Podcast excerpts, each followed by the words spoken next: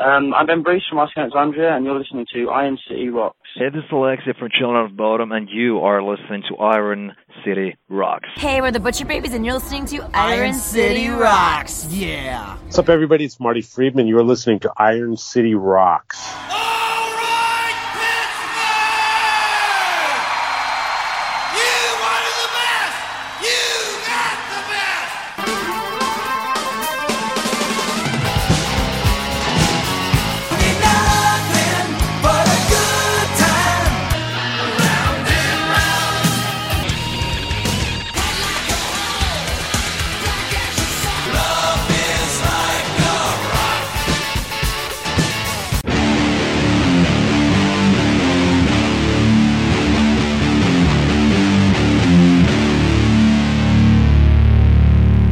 Welcome to episode 402 of the Iron City Rocks podcast.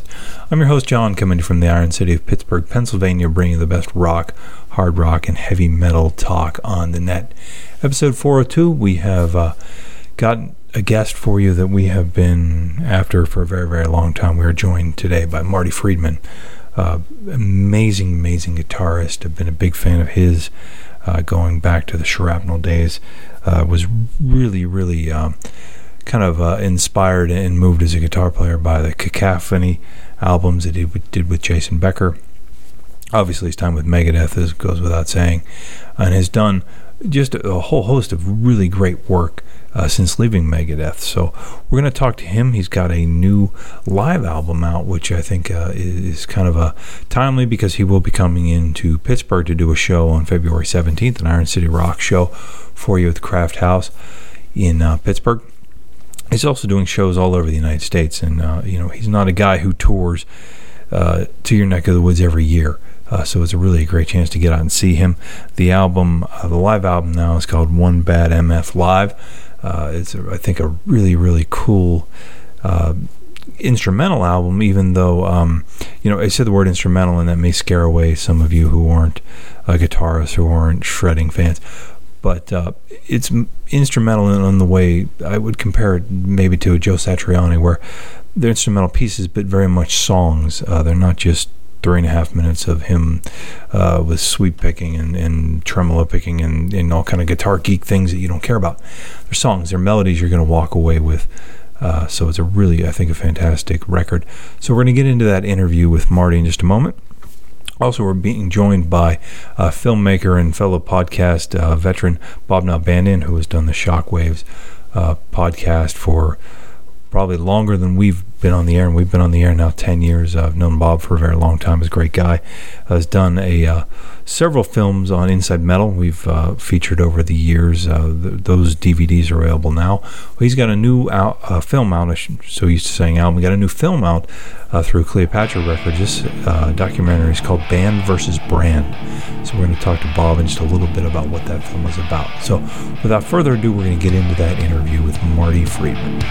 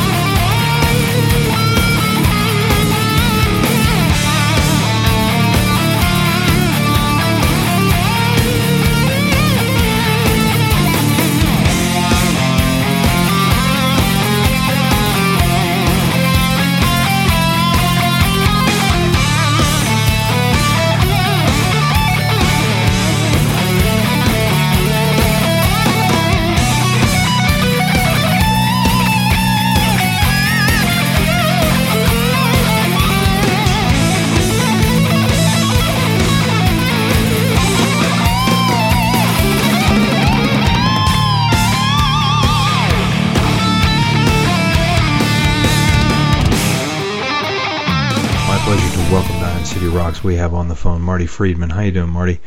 How you doing, John? I am very, very well. Thank you for taking the time out of your morning and our evening. Um, you were doing a show on the 17th of February at the Craft House. Uh, going to be a great chance for you to come back to Pittsburgh. I know it's been a long time uh, since we've seen you here uh, to do uh, a night of, of what is going to be kind of face melting guitar work. Um, can you talk first off uh, your your current solo tour that you're going to be embarking on here in just a few weeks? Is it going to be strictly instrumental, or um, what what can we expect from you?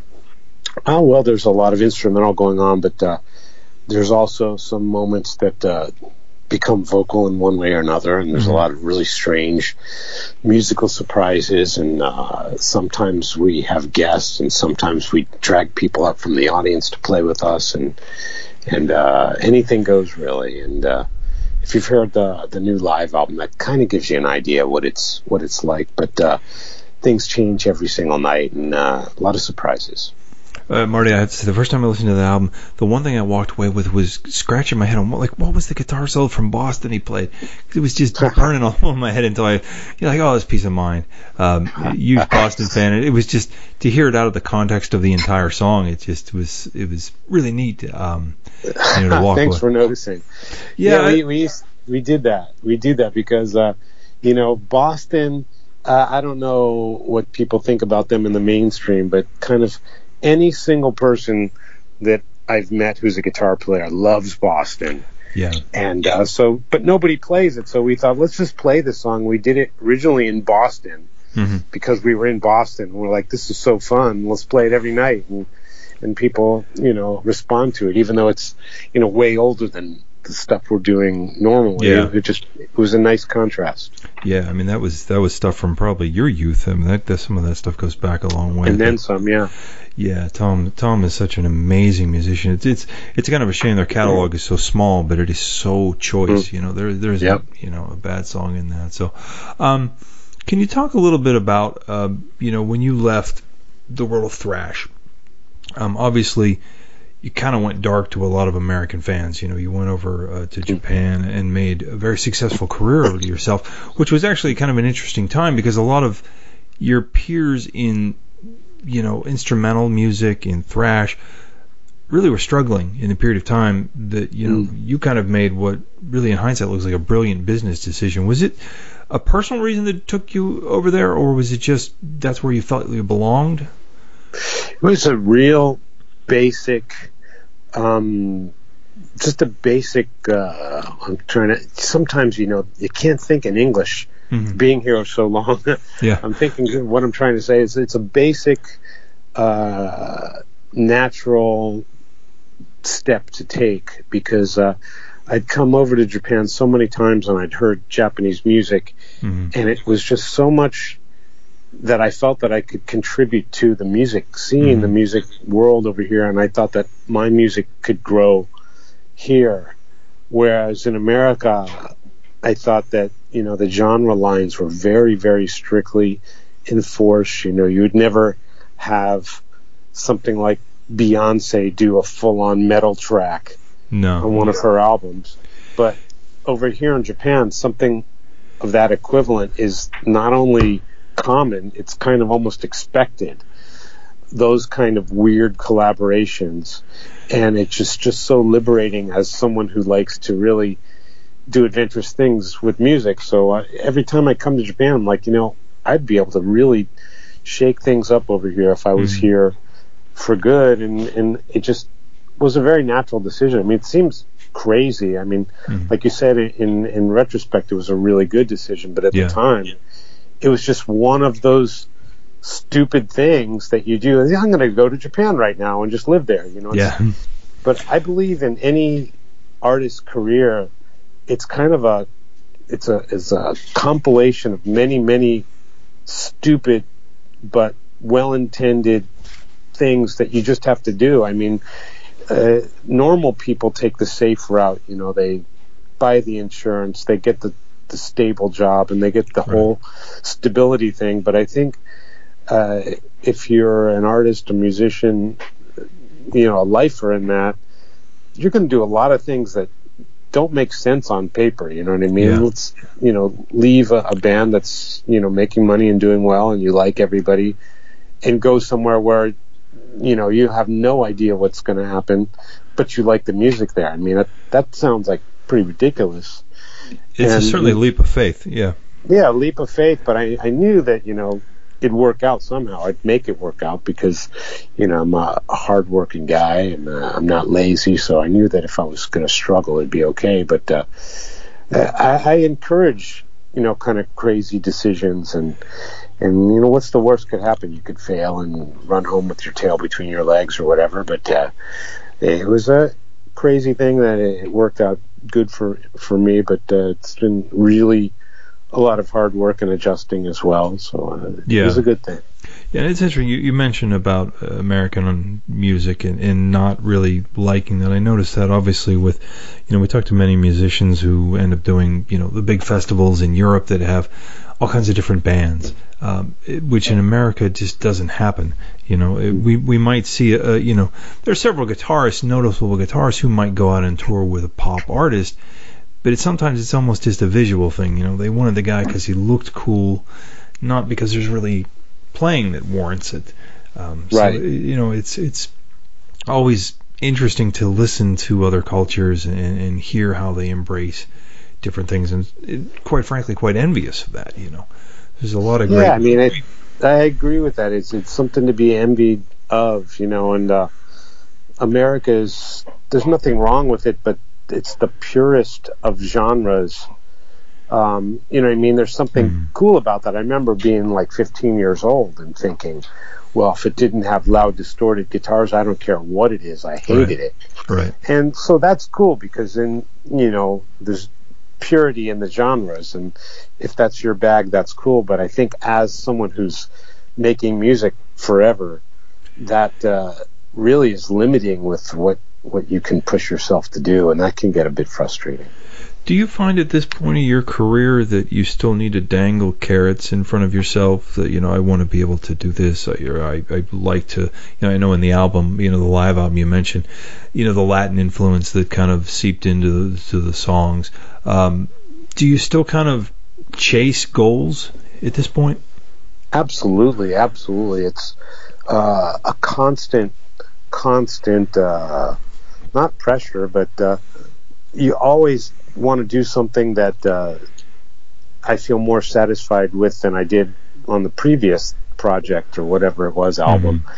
And uh, you can never judge whether anything's going to be successful or not, but you certainly can decide whether you've made something that you're satisfied with and that you've evolved and become better with. So, you know, you stay out of the results, but stay very much into. I got to top myself. I've got to do something that I feel is better. I, I don't want to look back and say, you know, that album I did five years ago was the best shit I've ever done. I'll never top it.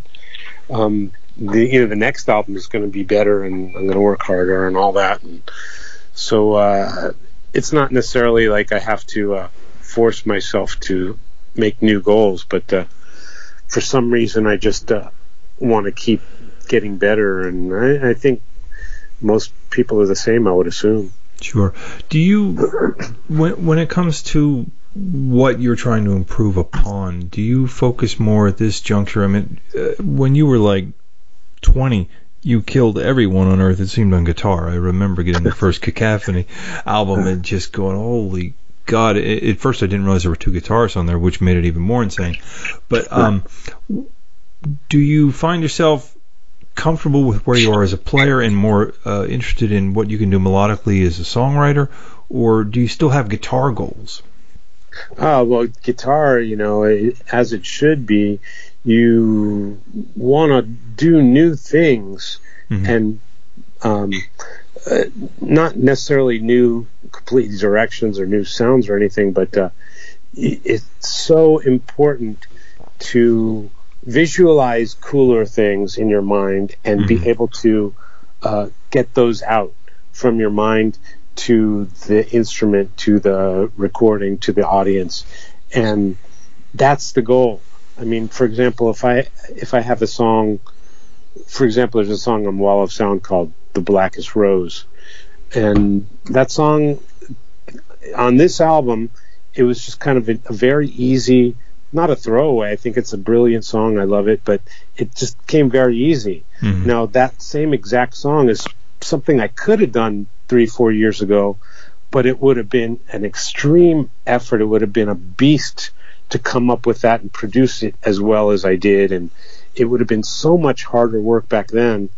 But right now, it just flows right out, and there are much more adventurous and more difficult and more uh, uh, impressive to me pieces of music on the record, which means that um, something in the process is getting better. I mean, uh, I'm thinking of cooler things, and I'm able to get them out of my head and onto tape or onto paper Mm-hmm. better than I did before, and that's really the only thing I can really shoot for. Sure. Uh, can you kind of rewind time back to how uh, Cacophony kind of came about? I mean, at the time, Shrapnel was kind of you know grabbing, uh, you know, the Tony McAlpines of the world, uh, incredible guitarist. But who had kind of the brainchild to put you and Jason together?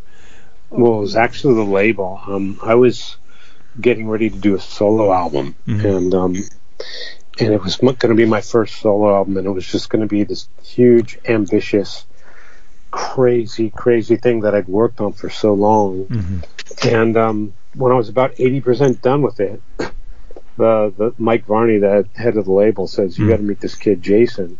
Mhm. And I'm like, I don't care about meeting some kid. Yeah. um, I'm making my record, but uh, I didn't want to do anything that was going to dissuade Varney from making putting my record out. So I humored Yeah. him and met the guy, and I just fell so in love with Jason that that uh, I wanted to figure out a way to get him into my project. Mhm. And even though the record was almost done, you know, I kind of made some space for him, and I used a couple of his ideas, and and then that's how Cacophony was born. Now, at the time, I mean, I remember, you know, that era pretty well, and you know, it seemed like everyone knew the one guy who was the great guitarist. But the one thing it seemed like every guitarist had, other than big hair, was a giant ego. Was this? How? I mean, that had to be, un- unless you're you're like an alien, really difficult to let somebody else into your world like that. Um, you know. No, actually, um, one thing about Jason was when I met him, he was, I believe, 16 or 17, 16, I think, and he was so good, but he didn't have a lot of band experience Right. and didn't have a lot of adulation, and that's what makes the ego. And Right. so he was really, really super as a guitarist, but he had no ego at all. Right. He was like a non-musician. Yeah. Um, and so that kind of made me fall in love with the guy. And, and luckily for me, um, I kind of been over that ego period by Right. myself. I mean, I went through it, of course. Sure. When I was like 16, I was in a band in, in a, a local band in Washington D.C. and we had we lived the rock star lifestyle at Mhm. 16 and and all of the the girls and the drugs and the adulation that you'd think that big guys get Right.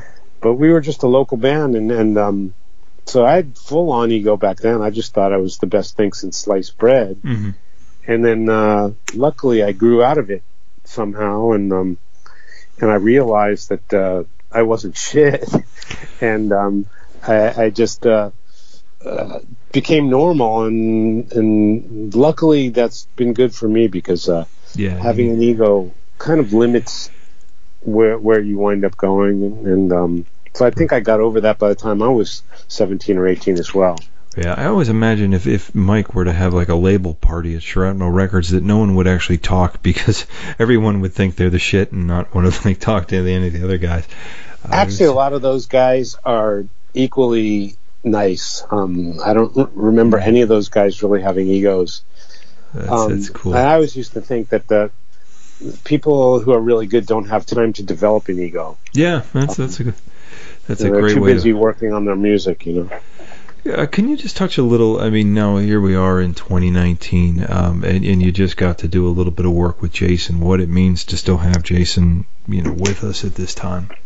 Oh my God, that's the the most inspiring, most inspiring thing that I have going on. You know what I mean? I mean, I Mhm. do my music and I do my work, and, and I'm so thankful for it. But uh, Jason is giving us this music that, you know, it wasn't supposed to be there according to many of the doctors Mhm. that, you know, had diagnosed him 25 years ago Yeah. and um, this music is just literally a gift from somewhere, and uh, it's so beautiful, and and hopefully something in the process of making the music is keeping Jason with us, and hopefully turning his situation around. I mean, I'm still.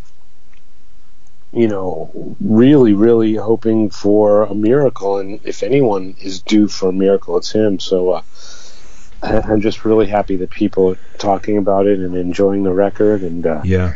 and um, you know, one day, you know, he and I will jam together. I mean, it's it's it's so insane. I've had dreams about him and and how we're just normally hanging out together and Mhm. stuff because I don't see him, but I'm in constant contact with him and and working on music uh, via the internet and stuff. So uh, to me, he's just kind of like another one of my friends who, if I were to just go to his house, he'd be there. Right. You know, what I mean, I, I don't through our correspondence, I don't feel his limitations in the slightest. Right. So I can fool myself into believing that, uh, you know, he doesn't have that condition hmm because he never talks about it. He never harps on it. Never complains about it. He's just so deep in this music that he's making, and he's deep in caring about the people he cares about. And um, the guy really knows a lot about new music that's going on, and he's really, really, he's alive, man. And uh, I really just am waiting for the day the miracle comes and he jumps up and jams with us again. Yeah, that that would be a, a beautiful thing. I, I remember so vividly, you know, hearing the, you know, you were going with Megadeth, he was going with Dave Lee Roth, and hearing that, you know, uh, Little Ain't Enough, and thinking, wow, you know, if anybody could go in and, kind of step into Steve Vai and Eddie Van Halen ultimately shoes, Jason was such an awesome choice for that. And then, you know, the crushing news, um, Yeah. you know, and it just floors me because that seems like a million years ago. But yet, Yeah. here he's giving this gift of, of another album to us. You know, all these years later, that's a Yeah. that's a wonderful, wonderful thing. Well, what I, I a don't. great album it is. Yeah, yeah. It's it's you know, there's a, an amazing mind in there, and that's Yeah. that's a that's a great gift. Well, Marty, I. I don't want to keep you. Obviously, uh, again, you're coming into Pittsburgh. Uh, One Bad MF is available. Uh, the live album is available now. Uh, fantastic record. I really enjoy. it. You know, how, it's a guitar album, but it's it's so melodic that it's not you know a guitar geek record. It's it's something that you know. Oh, I like that. I'm I'm gonna use that phrase.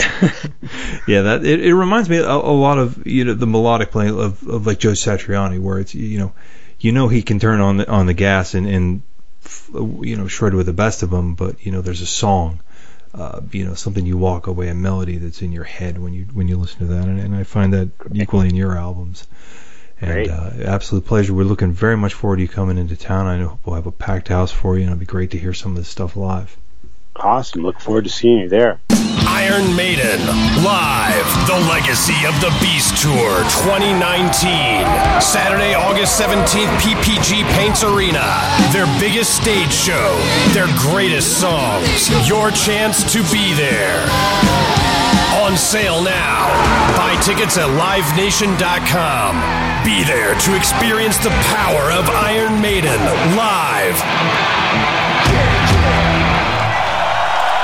Right, a big thank you to Marty Friedman. Again, Marty Friedman will be in Pittsburgh as well as many other cities. You can check out Marty Friedman's website for all the details. But uh, for those of you in Pittsburgh, he will be at the Craft House Stage and Grill, which is on Curry Road in Pittsburgh, on February 17th. That's a show with Immortal Guardian and Leprosy. Uh, tickets are 20 bucks. Uh, it should be a really nice night, very inexpensive ticket. Uh, for 70 bucks, uh, though I, I urge you to consider, you get not only a ticket to the show, but uh, you get a meet and greet with Marty, uh, guitar picks. Uh, you get a chance to chat with him, take photos, uh, and also a CD from Marty. So, uh, really, as far as meet and greets go, um, I think that one's well worth it, seventy bucks. And I am sure there are a slew of people within earshot who want to get uh, Rust in Peace or Countdown to Extinction signed by Marty. So something to consider. Uh, you can get those. I'll have a link for those on the show notes on uh, IronCityRocks.com. So I invite you to check that out. So we're going to turn our attention now to a guest we've had on the show in the past. Uh, you know him uh, as the producer of, of, the great Inside Metal series of films. Uh, that that uh, have been out for a number of years that really go into uh, the the growth of LA metal, the growth of thrash metal. Uh, but this one's a little bit different. This is a, a film that Bob did called Band versus Brand, uh, which I found to be fascinating. He sent me the DVD. Honestly, I put it in for a few minutes just to get an idea of what it was about, and before I know it, I had seen the entire film. it really, I think, takes you inside the music as a business. Um, it's it's not just oh you know you know which bands are sold out. This is some intelligent discussion around how musicians should consider handling their affairs for longevity. Uh, and it's not told through the eyes of, of Gene Simmons and, and people who maybe people feel have done it to an excess. It's done through musicians, uh, maybe some lesser known musicians, even that teach you how to stay in the music business. Um, uh, one great example, uh, Mark Ferrari, who was in Keel, um, maybe not a household name, but someone who has made a very nice career in the music industry because he did things smart. Uh, so it, I think is a really fascinating uh, movie, uh, entertaining for those of you who are fans of music. But if you play an instrument in a band and have any aspirations of doing anything, it's worth the eleven ninety nine. Uh, I think it is on Amazon. This movie comes out on February twelfth. Uh, highly, highly recommend. As we discuss in here, it'll be available through streaming services. Uh, for those of you who are into that, or for those of us old timers that like to actually have a disc, um, even though we're not going to have anything to play them on very much longer, uh, you can get the DVD on, on February 12th. So, without further ado, let's get into that interview with Bob Nalbandian.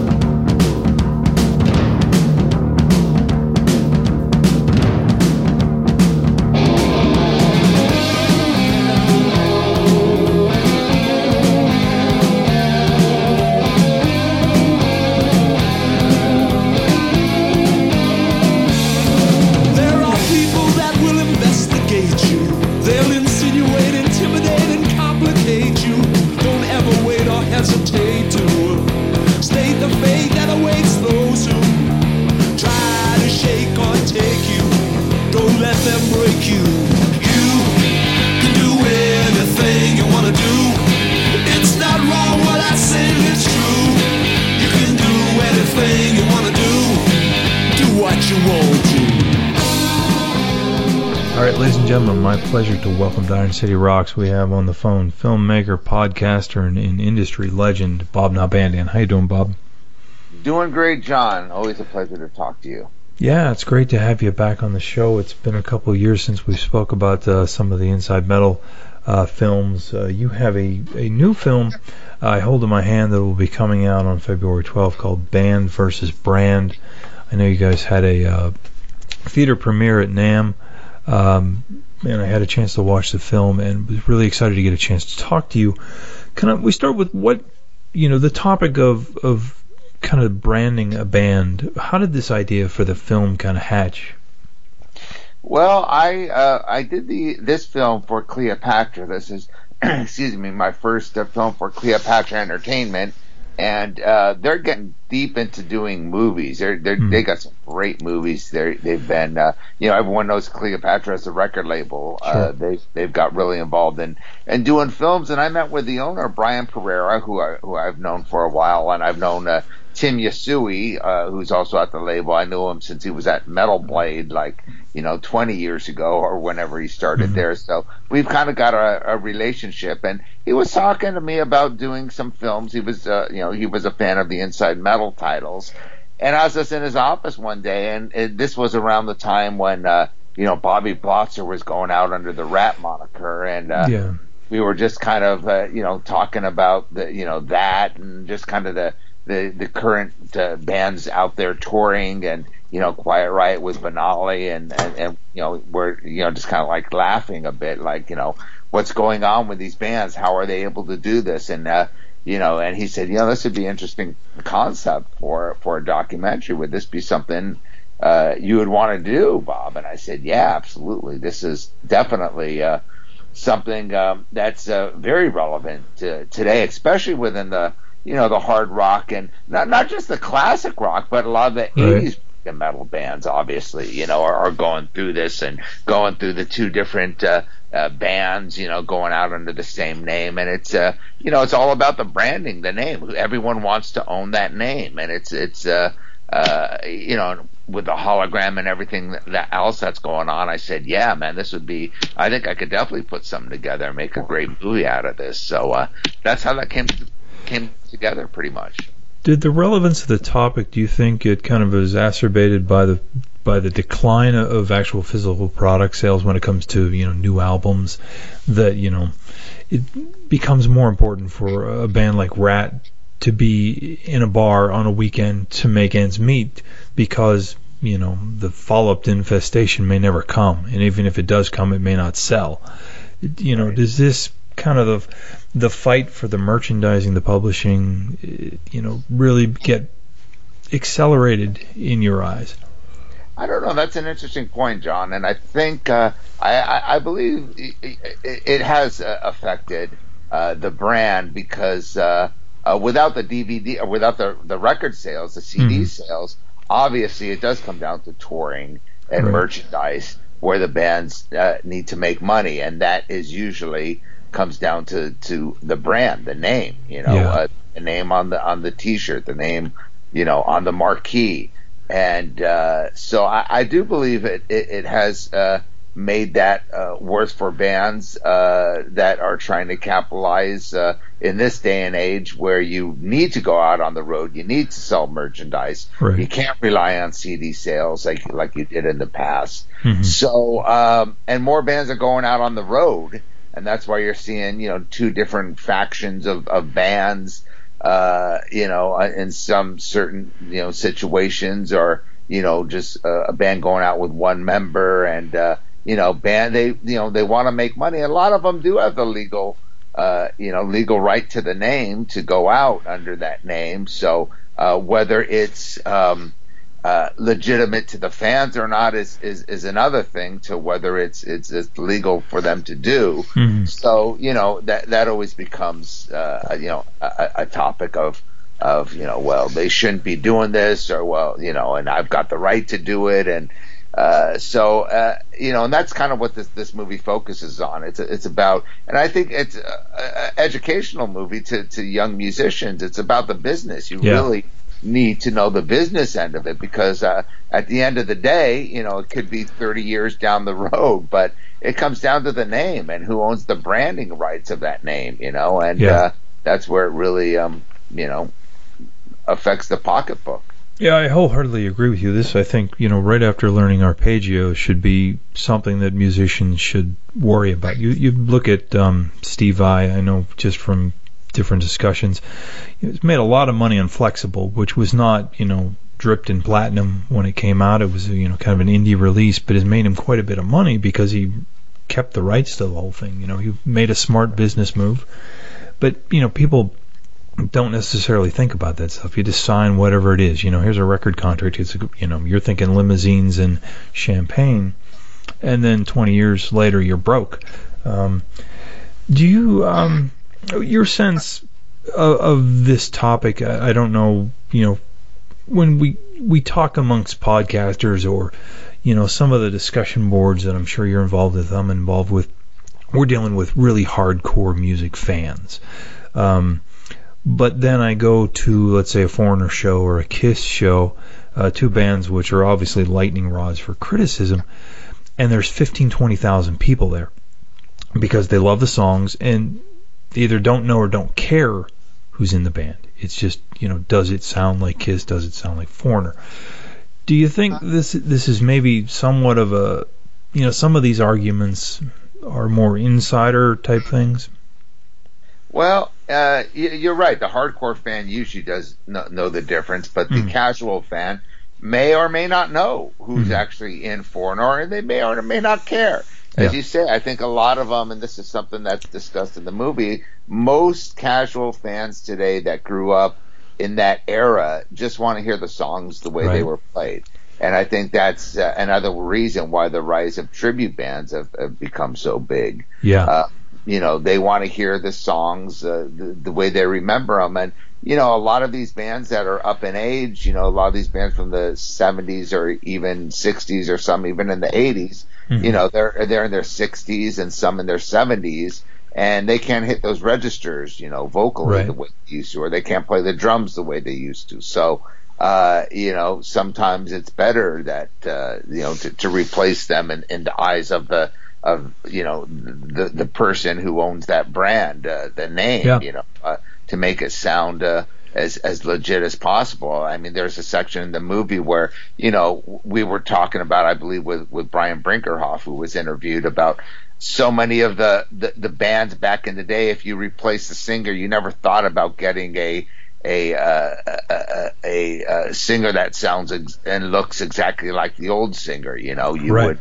uh, you know, when we talked uh, talked about you know Black Sabbath getting Dio, uh, you know, who couldn't have been more different than Ozzy or you know Van Halen getting Sammy Hagar and you know Anthrax getting John Bush and you know uh, nowadays you know the artists want the singers uh, if they replace the singer to sound just like the old singer, and a lot of the times they want them to look and act and uh, you know their stage presence to be like it. So it's it is it is definitely different. I think it's kind of uh, kill the creative process, and again that comes down to how records aren't selling. You're you're not gonna.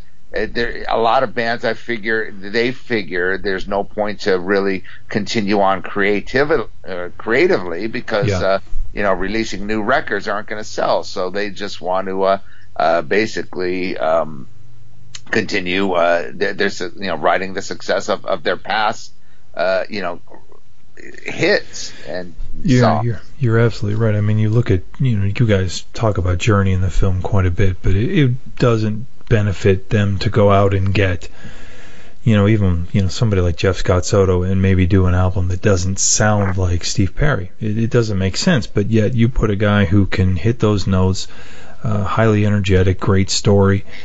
You know they're playing twenty thousand seaters. Um, you know, all across the country, one of the 10 most profitable tours of the year with a replacement singer. But Sure.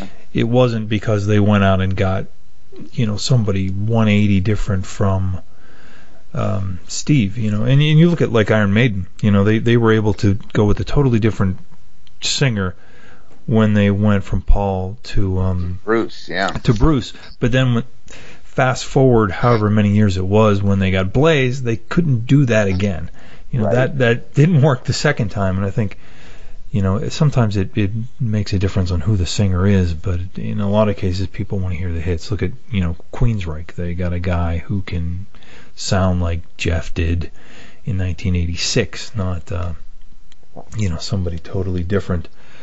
Um, but but in, in all, I think you know a lot of people just fill these venues because they want to hear the songs. They've got a night out. They've got a sitter.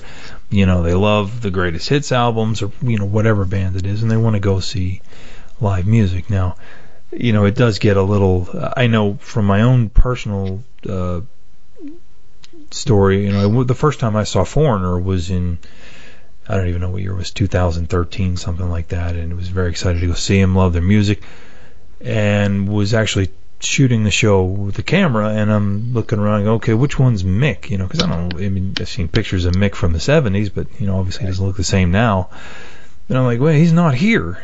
yeah, You know, unless he got really long hair and a perm, he's not here. And uh you know, I was like at this point I'm watching, you know, kind of a hair metal all-star band. Um but then 20 minutes into the show, I'm like this is really good. You know, these are great songs performed by a really good band. Um you know, so I kind of drank the Kool-Aid with, with that and, and uh I've seen them with Mick and it really they don't miss a beat without him. Um, yeah. You know, as long as the people are entertained and Yeah. and, and it sounds like how they want it to sound, I I think the fans in, in most cases are, are usually uh, uh, cool with it. I mean, of course, there's you know certain diehards, you know, Yeah. you know, uh, you know, no Lou Gramm, no foreigner kind Right. of thing, and and and I get that too. But you know, when it comes to the future, it's you're looking at what's going to go on with the future and what they're doing with the hologram, and if it, it makes you wonder if these brands, uh, after they're dead and gone, if they're just going to live on the next, you know, 50 years with just you know other replaces. It's basically about who owns that brand, who owns the estate after the person passes, and who uh, actually ever who owns that estate really has the right in, in a sense to do what they want to do. You know, I mean, a lot of people, you know, there's a lot of controversy about what Wendy Dio is doing with with Ronnie with the hologram. People saying, "Oh, Yeah. Ronnie never want that," and you know, but she's got the rights uh, to to do it. You know, so. Uh, you know, and, and, you know, we get into that. We interview people from the Dio disciples and, uh, uh, I think, you know, a lot of the fans think it's a great thing and it, and it gives them the memory of Ronnie James Dio and especially people that haven't seen Ronnie James Dio. So, you know, it, it is a con, it's, it's not, you know, I, and, and the thing is, I didn't go about doing this documentary to, to make it look good or look bad. It's just Right. Objective. It is what it is. And uh, you know some people can relate to it some people just can't. And you know i'm an old school guy so you know for me some of this stuff is kind of like you know since i've seen all these bands back in the days you know Mhm. i was you know fortunate to see all these you know classic hard rock bands of the 70s you know to me it might not be that interesting but for a younger kid you know, I it, it, it you know I can see how it, it you know the, makes the legend live on, and Yeah, so, I think I think it was Neely who said in the film, you know, he was able to see, you know, all these bands, so this doesn't necessarily interest him. But I take somebody like Pink Floyd, for example, and I, I was a little too young to really care about Flink Pink Floyd uh, when they were still doing what they do. Um, so for me, you know, one of my first live experiences with Pink Floyd music was a Pink Floyd tribute band that just blew my mind. Um, you know, so it's a little bit different. But yet, if I someone say, "Hey, come and see a Van Halen tribute band," I don't want to see that because I saw Van Halen. Um, and I think sometimes that maybe plays into it. You know, most of us didn't get to see Queen. Uh, so therefore, you know, maybe a Freddie Mercury style tribute show might be appealing, or Led Zeppelin.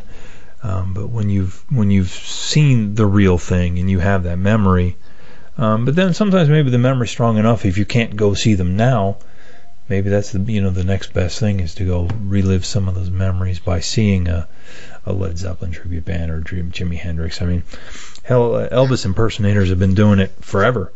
Um, yeah. You know, they they make the money. Um, the hologram. Did you have an opportunity to see the Dio show?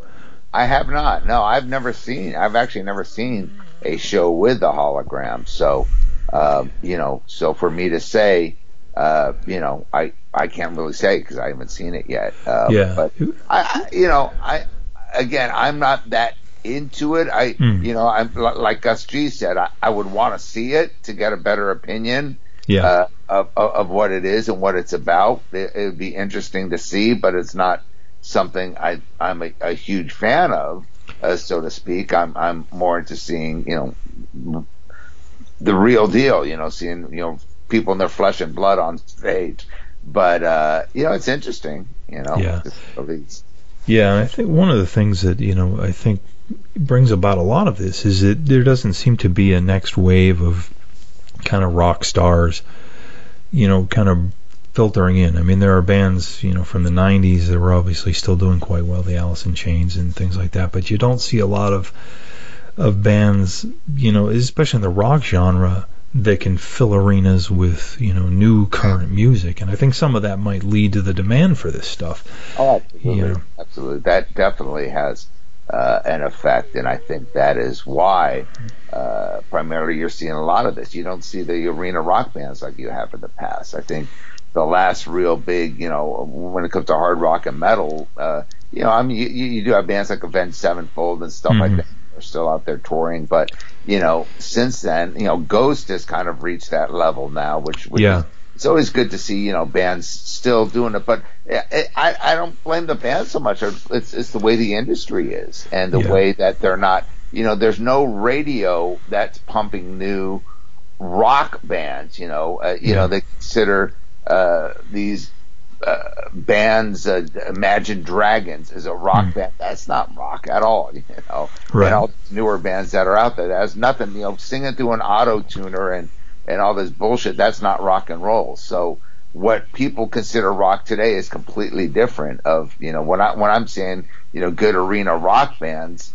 Uh, you know, the, you know the ACDCs, the Judas Priests, the Iron Maidens. Is that you, you, you're you're not getting those anymore? So it's uh, it, it definitely has an effect on it. You know. Yeah, and some of that I think might come back. You know, we we had a poll question for our users the other day. You know, give us a band who their best album was after their fourth album, and it was interesting because you didn't see a lot of you know kind of lightweight bands. Most of the answers to that question where someone threw it in was it was Sabbath, it was Floyd, it was these huge bands that had time to develop, and and you know without you know the the record labels of the world um, in, in that model, you don't see a lot of bands getting the time to to make their seminal album their fifth, their sixth, their seventh album. They're either, you know, they're either white hot right out of the gate, or they're done by the third album. Well, yeah, there's no longevity left, and that has to do with you know the labels not. I mean, even back in the 80s and 90s, uh, it, it was all about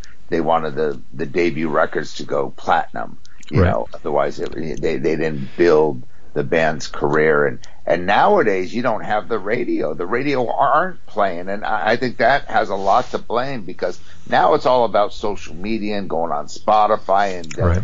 so it's whatever's being pushed by these influencers or whoever they call it you know that's uh uh, you know, is is is pushing the the amount of views and the you know uh, on social media and whatnot. So you're not getting these new bands, and, and even the old bands that put out new records aren't Yeah. getting the love from the radio stations. So No. that uh, too is why you know people are just listening, wanting to hear the classics, go back because they want something they're familiar with. But you know, I think if you know, uh, if the new, uh, say, Judas Priest or the new, uh, uh, latest Deep Purple album, they were playing songs on the radio from these albums, people would be familiar with and go, "Oh yeah, this is cool," and you know, but that's not happening anymore. So that, Yeah. that's a factor as well. Yeah, you're absolutely right. I mean, I know in the in the market we're in, um, there are you know just a handful, less than five rock radio stations, and, and honestly, I can count on one finger the amount of times I've heard the new Judas Priest album on terrestrial radio. Um, but you know, it was like, and I remember being in the car and I heard it. I was like, damn, that's really really good. And you know, you think, okay, however many people like me that heard it, you know, really got excited about the album, but it was a one and done kind of thing. You know, you don't hear. Be You know. show. Yeah, it was probably some fluky thing at night, but I mean, you look at bands like the Stones, who who did a really awesome blues album. I never heard it on the radio. Um, anything that Springsteen's done recently, not on the radio. That's But the yet- point. It, it doesn't even apply to the to the hard rock and metal bands. We're talking the biggest bands in the world. Yes, um, You know, exactly. it, it, it you know I, I don't get that i just don't understand what is going on with with radio and why uh uh you know I- it, it just doesn't make any sense to me Yeah, you're absolutely right. I mean, you take a, a band, you know, like the Rolling Stones with their album, and but yet you could hear pretty much hit seek on your radio, you know, couple times a day and come across a Rolling Stone song, but you're not going to hear It's that new album. burn over yeah. They maybe each band will have like three or four uh, uh, songs. And even back in the day the radio would be experimental and play kind of the b sides and whatever. Not anymore. It's like each band you got you know the regular def leppard hit songs the regular Yeah. acdc hit songs they're not going to go deep they're not going to play sin city or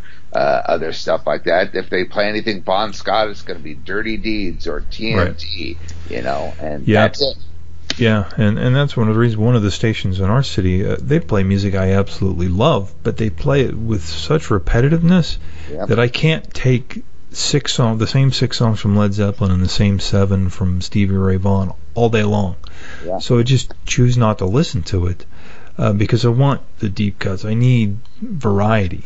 You know, great musicians, but I can't hear you know the Immigrant song that many times a day. Yeah. Um, that uh, but it it does it, it makes it very difficult, you know, for these bands. So at that point, they're not making new music, so you know that's why you see these bands hawking T-shirts in Walmart. Um, Well, there's nothing ever personal anymore about radio, or even like what they when they had MTV. But like radio, uh, you know, used to the the DJs.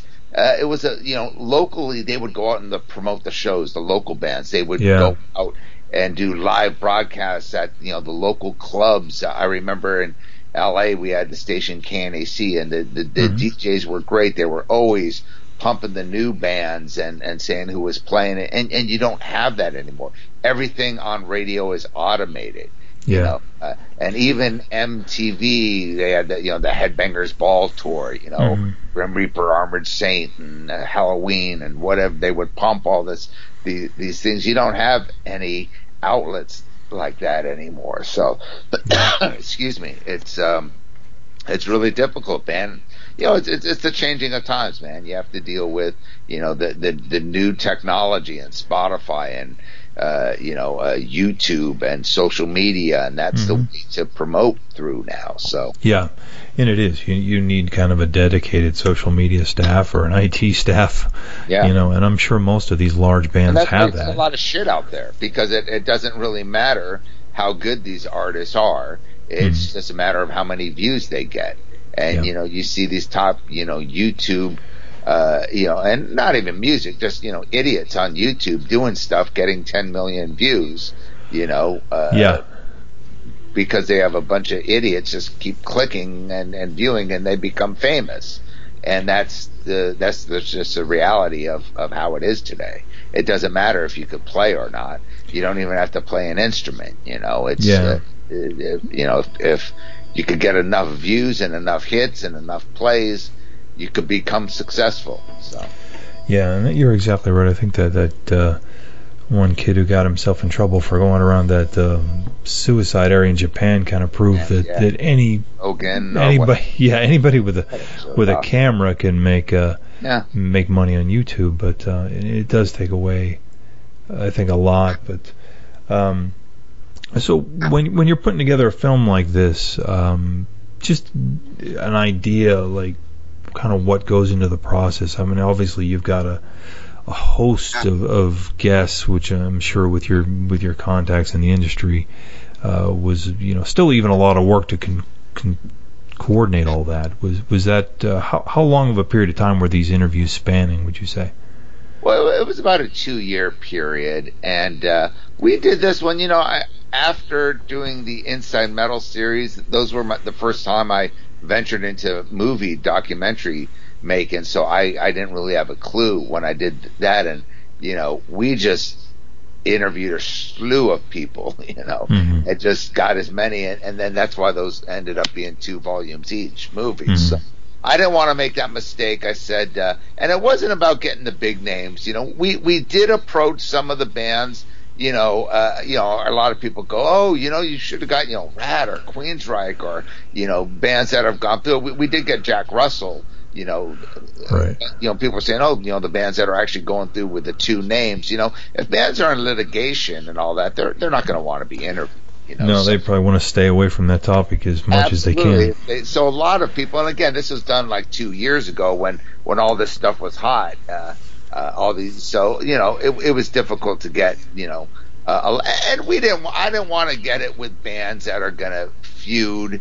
Uh, and, and talk shit about each other. Oh, this guy doesn't have the right name. This Yeah. guy's an asshole. This fuck this guy. You know, It- Yeah. I, I know it would have g- gotten a lot of more exposure. I bet on all the news sites. I'm sure. Right. You know, so and so slam so and so. That seems to be the uh, the big thing on the news sites these days. But you know, I'm above that. I like to think, and and I think we've uh, e- even with Jack Russell, he took a very classy approach, and you know, he, he it's, it's basically just talking about the way it is. You know, Yeah. and uh, and, and uh, th- that's what I want. I want an artist that can portray that, and not just artists. Half the people in the movie are, are in the industry. People like Mike Varney, you know, Brian Brinkerhoff, David Teds, you know, Adam Parsons, who's a manager. So we, we you know, we, we got different perspectives, different perspectives uh, from different people. And and again, it wasn't about getting the big name people. Mhm. It was just about people that have gone through you know this with branding and who I thought were interesting and who were available. You know, we did. Yeah.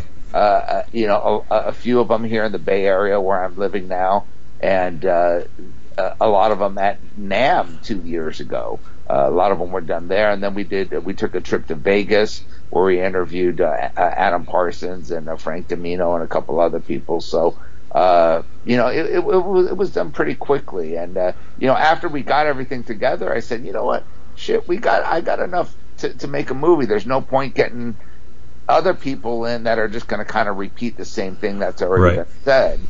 And then, you know, my, my editors and uh, co-producer Danny Shipman works with Reality Check TV. He's like, Bob, you know, we've got some stuff that we filmed, uh, you know, archive footage that would fit perfect. So he came in with uh, some. Uh, you, you might have noticed some of the uh, scenes that had Danny and Ace interviewing people where they were in the camera, uh, Sure. with like Venom and and uh, Fee Fee Waybill from the Tubes and um, uh, Matt Ross the Boss and uh, a, a couple other ones that uh, that uh, they uh, uh, were nice enough to uh, to uh, include in this movie. So that kind of filled in the gaps that we, we needed uh, filled, and uh, so that worked out pretty well. And then they provide a lot of other footage. So uh, overall, it was it was a pretty pretty pleasant and pretty smooth experience.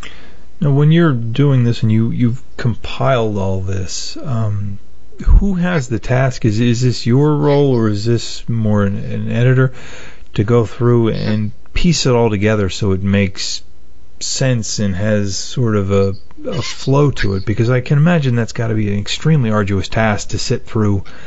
You know, I, I know from my own interviews, you know, you're like, okay, like four or five minutes in, he said something that might have been interesting, or, you know, to to try to go through and do all that. I mean, to, to string it together. Is that your role, or does someone else get? Yeah, I w- w- the films I direct, I uh, uh, and and that is the toughest task. It's and the most tedious task sometimes. Yeah. to go through everything. Uh, and again, that's why on on Band vs. Brand, I didn't want to make the mistake of some of the inside metal titles, like especially the second one we did. Uh, uh, LA Metal Scene Explodes. Man, we had oh, you know so much footage that Carl and I went through. So you know, I uh, you know, and, and and the inside metal, I had Carl, my editor, and uh, uh, uh, or and my editors Curtis and stuff help me go through the stuff. But I basically I go through all the footage, um, and I, I give them the, the time codes of what uh, what I think would work in the movie, and Right. then we try to sequence it together. We cut it all out, and then kind of sequence it, trying to build the chapters, and then it's just kind of like putting a puzzle together. And that's Yeah. when they they assist me a lot. You know, Danny and Hugh on this movie. Uh, uh, uh, Hugh McKenzie, who was uh, one of the editors for this from Reality Check, he had a real good vision, and he would say, "You know what? Let's maybe piece this here and piece this there, and switch it." So I, I did have a lot of assistance, but I would kind of uh, put the initial notes together, and then we would kind of go through and see if it flows good, and, and that's the kind of the key is you just gotta gotta watch it and see how it flows, Right. and so. Um, uh, yeah, it, it, it, it comes down to me putting it together, and then I have uh, other people in, that assist me, uh, my editors and, and co-producers and stuff. Uh, so uh, it works good. It's it's a good working relationship. Yeah, I, I know. I mean, just from again my own experience, interviewing people can be the fun part. You know, for the most part. I mean, there's people out there that is a pain to interview, but to look at what you ended up with, you know, with an hour and what, 18 minutes or whatever it was, the film, to to put that together just looked so hard. You Yeah. because people, you know, they go off in tangents and things like that in interviews. You know how it is, uh, and you know, so you end up like, I'm not going to be able to use that, or you know, luckily in this one you don't have to worry about you know expletives and things like that. Um, but you know, it really came out nice. Uh, very, Oh, I think, an extremely educational film and something like uh, I think we, we kind of touched on earlier. If you're you're interested in the music business, um, you know, even even if you just watch the Marc Ferrari portions of this film, you can learn a ton about you know making a living in the industry uh, as opposed to just being kind of a you know one and done kind of musician. So it's I think a, a film you guys should be very very proud of. Yeah, and I'm glad you brought Marc Ferrari up because that's another interesting angle is, is the publishing now, where Yeah. he's really got a made a gold mine. He, I think he started it back in the he started back in the 90s, in the mid 90s, as Master Source, and uh, now it's become a huge thing to place music. You see music now in commercials all the time. Yeah. Where before, I remember the first time they did like a Beatles song uh, and a commercial, it was like, oh my God, what are they doing? This is, you know, it was like a huge deal. And now you're hearing songs by, you know, Twisted Sister and Foghat and, you know, I mean, uh, so many bands that, and that's a huge thing. And owning the master rights and the master licensing fee uh, to that, Yeah. that's a, a whole other, in, a whole other thing about branding is going in and re-recording uh, songs. And that's another, you know, publishing is another huge, huge aspect of, of, of how to uh, uh, make money uh, Yeah. music business. And I remember, I think the first I had heard of a band, you know, kind of re-recording their own stuff, if I'm not mistaken, was Ratt. And maybe I'm wrong on this, but I thought they had re-recorded Round and Round to be used in that Mickey Rourke movie, Wrestler- Wrestler. That was actually a Cleopatra uh, record, and that was very smart because I, I, I you know, it's funny you say that because I remember watching the the Wrestler, Mhm. and I'm listening to it. I go, oh, cool, right. I'm going, well, this sounds a little bit different. Right. You know, it sounds just just a little different, and it was a re-record, and Yeah. that way the band could have the the you know the the publishing will always go the the, the, the publishing, but as far as their uh, uh, the the the mastering licensing fee, they don't have to go through Atlantic Records, and Right. you know uh, they could just sell them the new recording and make a hell of a lot more money. Right. Yeah, I remember. And it's funny, you know, a lot of musicians don't even seem to really be aware of, you know, some of that stuff. I know in interviewing a member of Kix not that long ago, uh, discussing, you know, they had re-released uh, and remastered uh, "Blow My Fuse." Right. And and I had asked, you know, did you have to get permission from Atlantic Records to do this because it's out on a new label? Um, no idea, you know, and that just it surprises me. Well, after a certain amount of time, like 25 years or something, I Mhm. think the rights do revert back. Uh, I'm not exactly sure how that works, and that might be depend on on the deal that they signed. But Right. uh, I do know that's why you're seeing a lot of these 80s bands going back. And was this a re-record that they did of No, they actually went back, I think, to the original recordings, but had remixed and remastered They it. might their their rights might have kicked back where they actually own the masters now after because Yeah. usually after like 25 30 years or something you, you know uh, that you know that happens so uh, Yeah.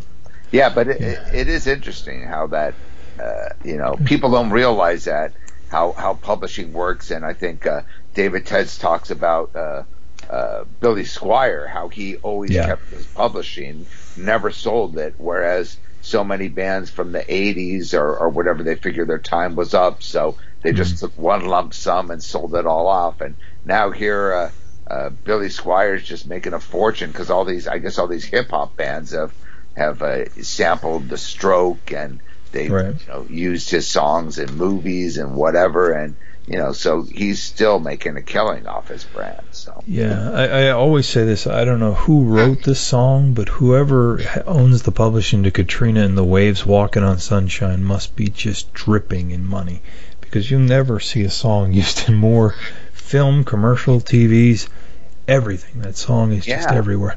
Like that's that's a gold mine. I don't want to be the person that has to slep around on a tour bus 300 days a year. I want to be the person that writes some song that just won't go away and, absolutely and retains the publishing to it. that's that's the key songwriters are the ones uh you know it's funny people think of one hit wonders but you know a lot of times these even like the 80s you know you got Mhm. different you know the 80s were bringing a lot of uh, uh, uh songwriters uh, you know Bon Jovi had um uh uh, uh ah guys what's the guy's name? Yeah, it's right on the tip of my tongue Yeah, too. uh, but I mean, so many had these outside songwriters that would uh, write all their music. So yeah, it, it's Yeah. uh, it's a big business for sure. Big business. Well, Bob, I don't want to keep any longer. Uh, again, the movie comes out on the 12th. This will be available. Um, will this go the Amazon and Netflix route, or is this physical it- property? It will be right out on DVD. You could pre-order the DVD now through Amazon, uh, and then it should go. I don't know if it's going to go digital on the 12th. Sometimes they wait a week after the DVD release, but it will be on Amazon Prime, uh, Google Play. I don't know about Netflix. Netflix is always a hard one. We're going to a cable pay per view. Uh, uh, tons of all, all the pay per view providers should be carrying it, and that'll be going on in February as well. And uh, hopefully, we'll get picked up by you know Access and uh, Access TV and Pluto and some of the other uh, uh, you know uh, uh, digital outlets out there. But uh, it'll definitely be available. So just just Google it and check it out. February 12th, it'll be out worldwide. Awesome. Well, thank you, Bob. I, I I'm sure we'll be talking down the road soon when when your next film comes out, and it's always a pleasure, man. Always, John. I appreciate it, man. All right, that about wraps up this episode of Iron City Rocks, episode 402. We invite you to check us out at ironcityrocks.com. We're on Instagram, Facebook, YouTube, Twitter, are all forward slash Iron City Rocks. You can get a hold of us at ironcityrocks at gmail.com. Again, Marty Friedman will be in Pittsburgh to do a show on the 17th. We'll have a link. Uh, if you go to ironcityrocks.com and, and click on episode 402, we'll have a link to where you can buy tickets. Uh, if you're not in Pittsburgh, we certainly welcome you and I'm glad you're listening to the show. He's coming, I am certain, to your town because he seems like he's going to every town on this string of dates. So, a great chance to see an amazing, amazing musician. Also, we touched on the Jason Becker album, with it, which is available now. Um, can't recommend that highly enough. And also, uh, Bob Nalbandian with Band versus Brand, which is available from Cleopatra Records. It'll be on DVD on the 12th, and uh, keep an eye out for the streaming version of that on Amazon Prime. And as he mentions, potentially Netflix, but uh, Amazon Prime, I think everyone has that anymore. So check that out. And, and for those of you not aware, there are quite a few good movies on Amazon Prime for music fans uh, probably almost as many or more than, than a Netflix. Used to be a time where Netflix was an awesome place for a music fan because they had DVDs like crazy uh, in the music genre. Uh, but th- that's kind of all kind of gone by the wayside. There's a few out there, but not uh, since they went to streaming. There's a few good films, but not as many as there used to be. So uh, Amazon Prime probably has just as many, if not more, titles in the music genre than Netflix does. So check that out. And until next time, we want to thank you so much for listening.